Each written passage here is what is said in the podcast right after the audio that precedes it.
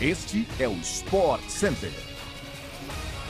Um ótimo dia, fãs de esportes! Estamos chegando com mais um podcast do Sport Center, claro, sempre no ar de segunda a sexta-feira, às 6 horas da manhã, e tem a nossa edição extra sextas à tarde. Aqui quem fala é o Bruno Vicari, não se esqueça de nos seguir em seu agregador favorito de podcasts. Espero, claro, que todos vocês tenham passado um excelente Natal com as suas famílias, mas a nossa vida por aqui segue. Hoje tem Boxing Day, tem movimentação no mercado brasileiro, tem craque chegando ao futebol nacional e muita coisa neste nosso podcast, tá? Lembrando que o Sport Center também chega diariamente na TV, ao vivo pela ESPN no Star Plus e hoje vão ser três edições. Ao meio-dia e meia estarei nessa, tá? Também às 5 e meia da tarde também às 9 e meia da noite. Então, ó, pode subir o som, porque o SC tá no ar.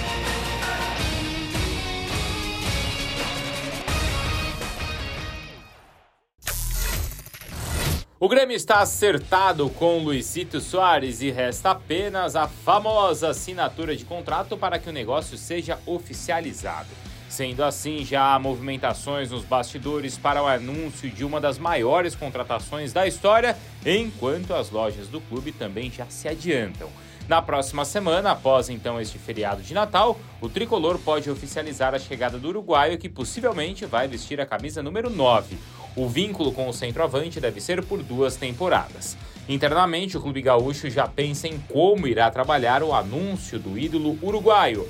Ainda não existe um plano definido, mas o tricolor pode até tentar usar a estrutura da arena para aproximar a torcida do jogador e, consequentemente, da instituição. A loja oficial do Grêmio também já está se adiantando e, mesmo sem a confirmação oficial do clube, olha só, começou a imprimir o nome de Soares para usar em suas camisas. Após o anúncio, estima-se que a procura pelo uniforme tricolor com o número e o nome do atacante, claro, será alta. Dos sete reforços oficializados até o momento, apenas Carbacho já foi apresentado no auditório da Arena.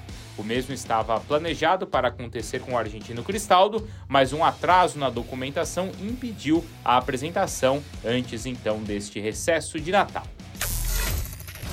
Agora vamos para o Corinthians, que está próximo, olha só, de garantir a permanência do atacante Yuri Alberto após o período de empréstimo do jogador. Para ficar com o atleta de 21 anos, o timão deve ceder o zagueiro Robert Renan e o meio-campista Duqueiroz ao Zenit da Rússia. O acordo foi costurado nos últimos dias com a viagem a São Paulo de Alexander Medvedev, diretor-geral do Zenit. A troca foi noticiada inicialmente pelo jornalista Jorge Nicola. Yuri Alberto está emprestado ao Corinthians até o meio do ano e não gostaria de voltar à Rússia. A permanência do jogador é tratada como uma das prioridades do Corinthians para 2023. Sem tanto poderio financeiro, a diretoria alvinegra pensou em trocar jogadores como solução para o negócio. Embora tenha visto como um atleta de muito potencial, Robert Renan tem apenas 55% dos direitos econômicos vinculados ao Corinthians. Já a fatia do Duqueiroz é maior, 90%. Detalhes da negociação serão definidos nos próximos dias, claro, entre Corinthians e Zenit. Uma das filhas do Pelé publicou na madrugada de domingo, no início do Natal, a foto da família no hospital. A esposa de Pelé, Márcia Ock, e o filho Edinho e mais netos também aparecem na imagem. Deitado na cama sob cuidados intensivos, o Pelé não aparece na postagem. O rei do futebol está internado no Hospital Albert Einstein desde o fim de novembro.